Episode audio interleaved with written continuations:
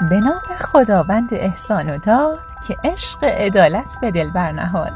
خداوند حق و خدای وکیل هدایتگر مطلق بیبدیل. سلام عرض می‌کنم خدمت تمامی همراهان رادیو میکیالیس صدای حقوقی دانشگاه فردوسی مشهد. امیدوارم که هفته خوبی رو شروع کرده باشید و ایام به کامتون باشه. من سید علی حسینی نژاد هستم. و من زینب نشات با اولین اپیزود از سری پادکست های روایت جنایت کاری از رادیو مکیالیز در خدمت شما هستیم. با ما همراه باشید تا به دل پرونده بریم و داستان یک خیانت رو مرور کنیم. در ضمن این پرونده واقعی و در دادگاه اصفهان در حال رسیدگیه. ولی اسامی اشخاص در این روایت تغییر کرده و هر گونه تشابه اسمی سهوا خواهد بود.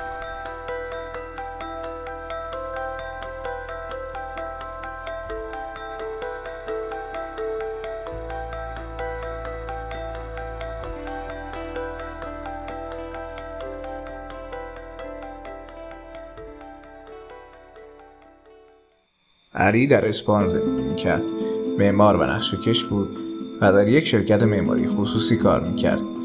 در روز 5 مرداد ماه 1400 احمد که یکی از همکلاسی های دوران دانشگاه علی بود با او تماس گرفت و از علی خواست که با او همکاری کند. احمد در کار ساخت و ساز بازار مسکن بود و برای نقشه کشی یکی از ساختمانهایش با علی تماس گرفت. اونا بعد از تماس در روز هفت مرداد ماه 1400 مصادف روز عید قدیر خوم در یک کافی شاپ با هم قرار گذاشتن تا ملاقاتی داشته باشن و درباره کار با هم صحبت بکنن. هفت مرداد رسید و علی به کافی شاپ رفت. اونجا علی با چشم دنبال رفیقش احمد میگشت و آدم و میزای مختلف رو نگاه می‌کرد. ناگهان صحنه عجیبی رو دید.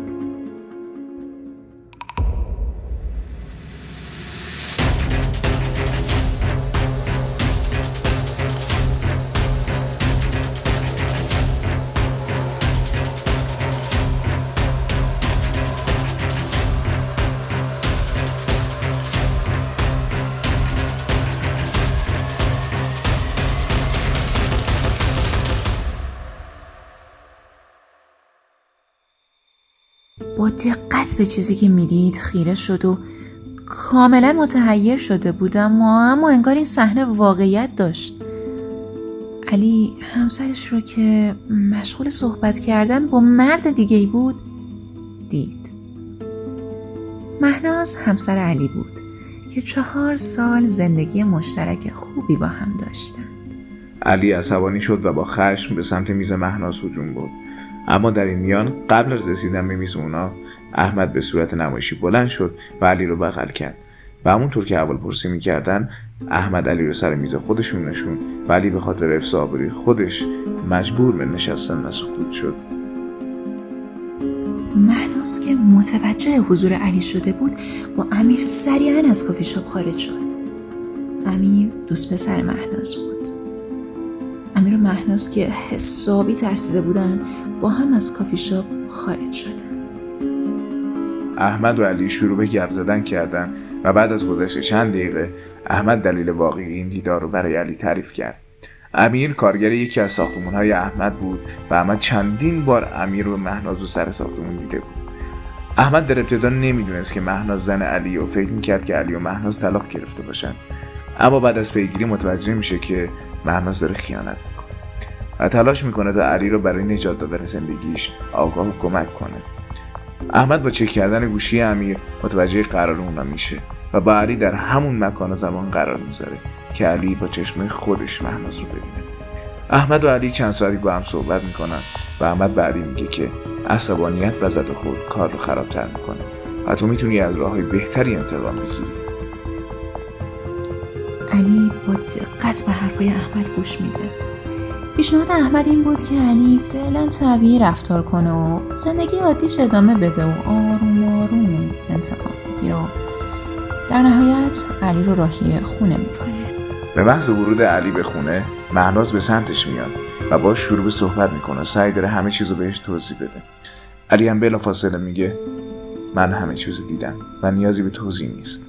علی شخصیتی داشت که به تمام مسائل زود واکنش نشون می‌داد و آدم آرام و صبور و بخشنده ای نبود.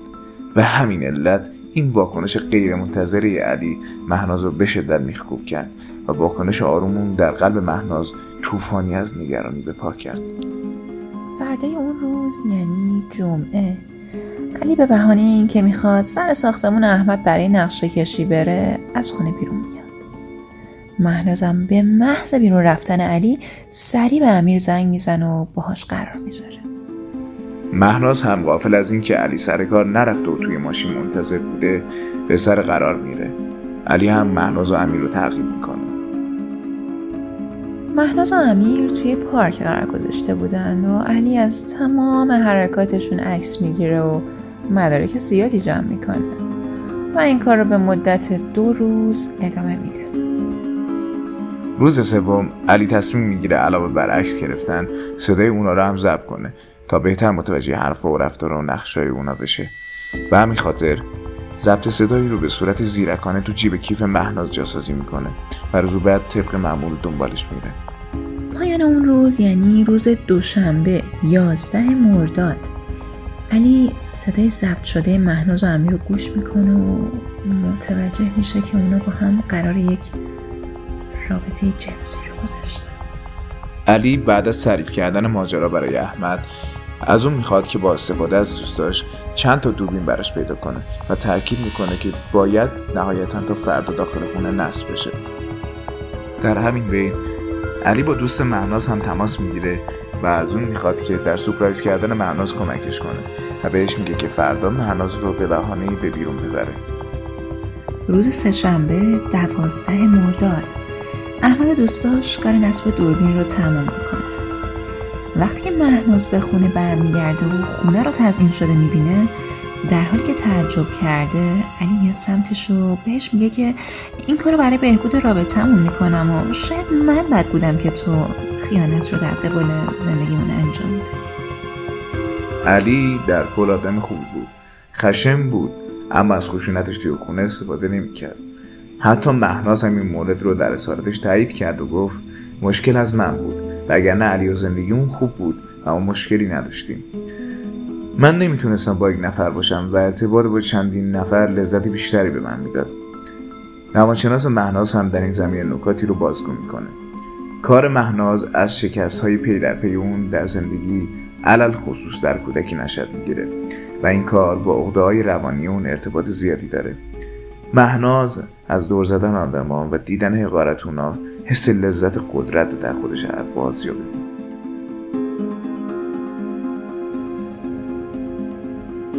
مهناز توی خانواده بزرگ شد که پدر و مادرش هر دو استاد دانشگاه بودن. اما به دلیل اختلافاتی که با هم داشتن نتونستن به زندگی در کنار هم ادامه بدن و در نهایت طلاق گرفتن. بعد از طلاق پدر و مادر مهناز هر دو ازدواج مجدد می‌کنن و روزهای مهناز توی خونه مادرش سپری میشه. پدر ناتنی مهناز بهش نظر داشته و توی بچگی اون رو مورد آزار و اذیت جنسی و روانی قرار می‌داده. و مهناز اظهار می‌کنه که به خاطر تهدیدهای پدر ناتنیش جرأت نداشته که به مادرش حرفی بزنه و مداوم مورد آزار و اذیت قرار می‌گرفته اما برگردیم به داستان پرونده. جایی که شب دوازده مرداد هم به پایان می‌رسه. فردا که روز قرار مهناز با هم می‌رسه علی با توجه به دوربین های کار گذاشته شده از رابطه اونا فیلم می‌گیره و چندین بار در چندین روز همین کار رو تکرار می‌کنه. قصد علی از این کار این بود که به هر دوی اونها ضربه بزنه و از اونها انتقام می‌گیره. علی بعد از این کار به ساختمون در حال ساخت احمد یعنی جایی که امین کار می‌کرده میره. و فیلم ها رو به امیر نشون میده. بعد از نشون دادن فیلم ها با امیر قرار می‌ذاره که تنها در صورت انجام یک کار چهره امیر رو در فیلم ها شطرنجی کنه و امیر هم به خاطر آبرو و ترس از مجازات شدنش قبول می‌کنه. علی از امیر می‌خواد که با سه نفر از دوستاش با مهناز رابطه اجباری برقرار کنن و فیلم بگیرن. امیر هم اجبار قبول می‌کنه و بعد از تموم شدن این کار با مهناز به هم می‌زنه و بهش میگه که از اول تو رو برای رابطه جنسی و نه هیچ چیز دیگه ای می‌خواستم.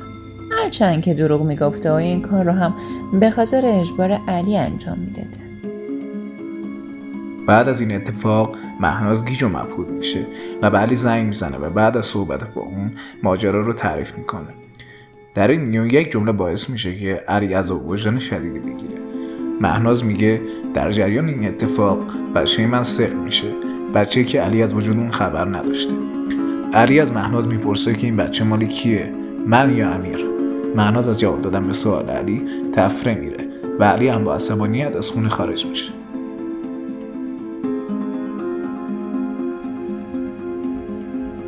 در این بین امیر توی جاده اصفهان به تهران تصادف بدی می‌کنه و به شدت آسیب می‌بینه. تا زمانی که از جزئیات روند پرونده آگاه بودیم امیر توی بیمارستان حال وخیمی داشت و در حال حاضر خبری ازش در دست نیست که آیا به هوش اومده یا اینکه فوت کرده. دلیل سفر امیر مشخص نیست اما میشه فهمید که قصد فرار به تهران رو داشته.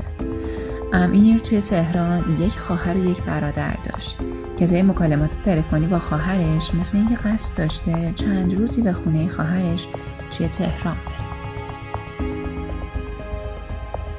علی بعد از چند ساعت به خونه برمیگرده و با مهناز شروع به بحث و جدل می‌کنه. در بین درگیری علی فیلم هایی که از مهناز گرفته رو لو میده و میگه که چهره همه به جستو در تمام فیلم ها شطرنجی شده و شروع به تهدید کردن مهناز مبنی بر منتشر کردن فیلم ها در سایت های مختلف می‌کنه. مهناز در اظهاراتش بیان می‌کنه که علی به من گفت اگر راستش رو بگی که اون بچه بچه یکیه قول میدم فیلم ها رو منتشر نکنم. و مهناز هم جواب میده که بچه تو بوده. و من می‌دونستم که بار دارم ولی چیزی به کسی نگفتم.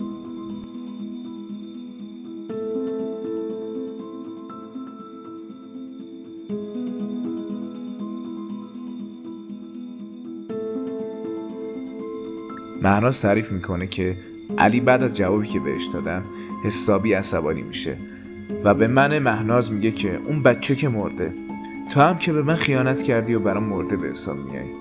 پس اون فیلم هم دیگه به درد من نمی‌خوره. من اونا رو پخش می‌کنم و اینطوری انتقام خودم و بچه و زندگی چهار ساله رو ازت می‌گیرم.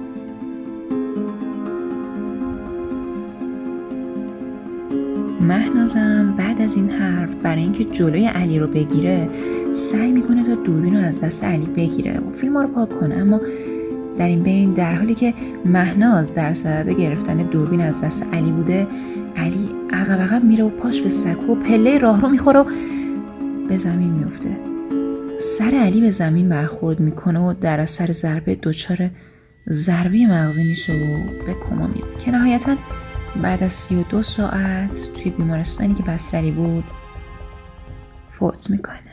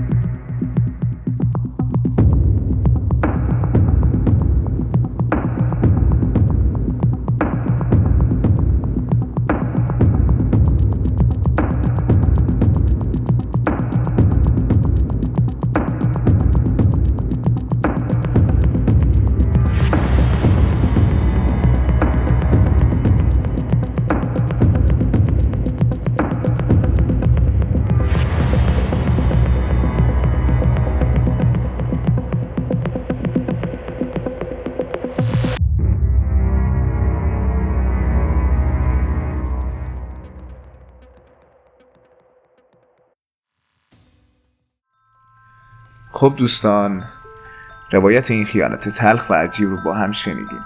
امیدوارم که تا به اینجای کار خسته نشده باشیم به سراغ تحلیل این پرونده توسط دکتر سید محمد جواد ساداتی میریم تا جرایم مرتبط با پرونده و همچنین حکم متناسب رو به دست بیاریم.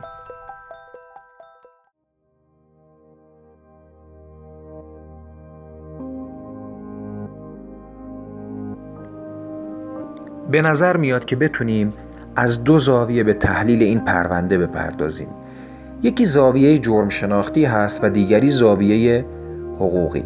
مقصود از زاویه جرم شناختی اون دلایل و زمینه هایی هست که باعث بروز نابهنجاری ها و بزهکاری هایی از این قبیل میشن و مقصود از قلمرو حقوقی یا زاویه حقوقی حکم احتمالی صادره برای این پرونده در دستگاه قضایی هست. من ابتداعا در مورد زمینه های جرم شناختی و قلمروی جرم شناختی صحبت می کنم و سپس به اجمال اندکی هم در مورد زمینه حقوقی صحبت خواهم کرد.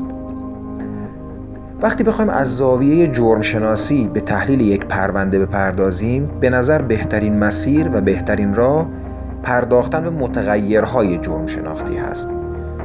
این اصطلاح اصطلاحی هست که دانشجویان محترم حقوق زیاد باش درگیر و مواجه و آشنا هستند. متغیرهای جرم شناختی مقصود از متغیرهای جرم شناختی اون زمینه ها و دلایلی هست که باعث بروز رفتار مجرمانه و نابهنجاری میشن. و به طور کلی در ادبیات مرسوم جرم شناسی متغیرها به دو دسته تقسیم میشن. متغیرهای درونی و متغیرهای بیرونی. مقصود از متغیرهای درونی اون عوامل و دلایلی هستند که برمیگردند به شخصیت فرد به تجربه های شخصی فرد بزهکار و تیپ شخصیتی بزهکار. و مقصود از متغیرهای بیرونی دلایل و زمینه های اجتماعی، اقتصادی و فرهنگی هستند که افراد رو به سمت ارتکاب رفتار مجرمانه سوق میدن. رد پای یکی تعدادی یا همه این متغیرها در تمام پرونده هایی که در اطراف ما اتفاق میفتن می‌تونیم مشاهده بکنیم. ولی اجمالا می‌تونیم در این پرونده از زاویه متغیرهای بیرونی و به ویژه محیط اجتماعی شخصی و محیط اجتماعی عمومی به تحلیل بپردازیم. مقصود از محیط اجتماعی شخصی خانواده هست. خانواده به عنوان مهمترین نهادی که یا اولین نهادی که افراد درش هنجارها رو یاد می‌گیرن ارزشها رو یاد می‌گیرن و به هنجار میشن. این خانواده می‌تونه نقش بسیار مهمی در رشد به هنجار یا نابهنجار افراد داشته باشه. خب رد پای یک خانواده درگیر با مشکلات مختلف در این پرونده قابل مشاهده است. در مورد خانومی که مرتکب جرم شده در این پرونده می‌تونیم بگیم ایشون از خانواده متعارفی برخوردار نبوده. این خانواده درگیر های مختلف بوده و بعد این خانم های مختلف اخلاقی، عاطفی و جنسی رو در خانوادهش تجربه کرده. خب تمام این تجربیات ناگوار می‌تونن زمینه رو برای شکلگیری یک شخصیت نابهنجار فراهم بکنن شخصیتی که می‌خواد در آینده از جامعه انتقام بگیره. این احساس انتقام می‌تونه باعث بشه که فرد در آینده به اطرافیانش آسیب بزنه. ما رد پای این تمایل رو در بخش بزرگی از پرونده های مهم تاریخ قضایی ایران می‌بینیم. مثل پرونده بی جی یا پرونده خفاش شب که چنین تجربه هایی داشتن. بنابراین یکی از متغیرهایی که می‌تونیم از زاویه اون شکلگیری این شخصیت مجرمانه و شخصیت این خانم رو تحلیل بکنیم خانواده و محیط اجتماعی شخصی هست. البته از نقش محیط اجتماعی عمومی هم نباید غافل شد. دومین متغیر محیط اجتماعی عمومی هست و مقصود از محیط اجتماعی عمومی جامعه، فرهنگ، اقتصاد و دلایلی هست که در اجتماع وجود دارن و باعث میشن افراد به هنجار یا نابهنجار بشن.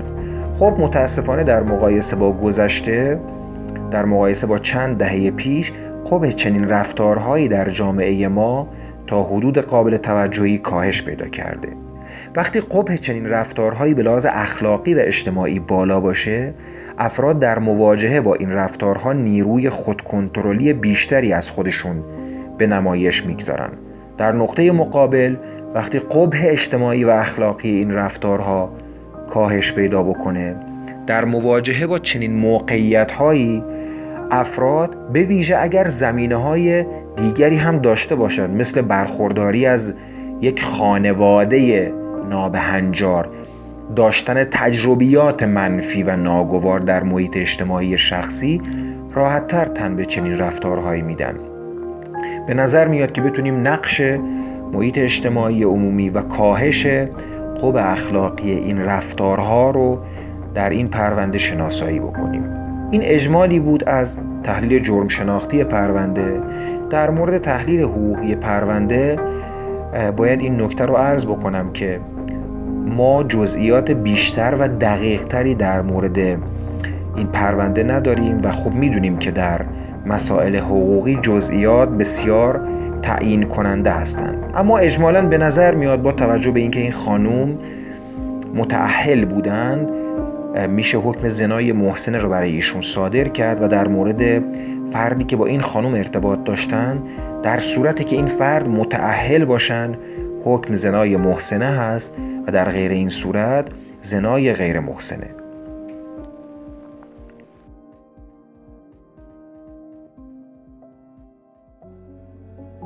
از دکتر ساداتی جهت نقد و تحلیل پرونده و وقتی که در اختیار ما گذاشتن سپاس گذاریم به پایان روایت جنایت این هفته رسیدیم.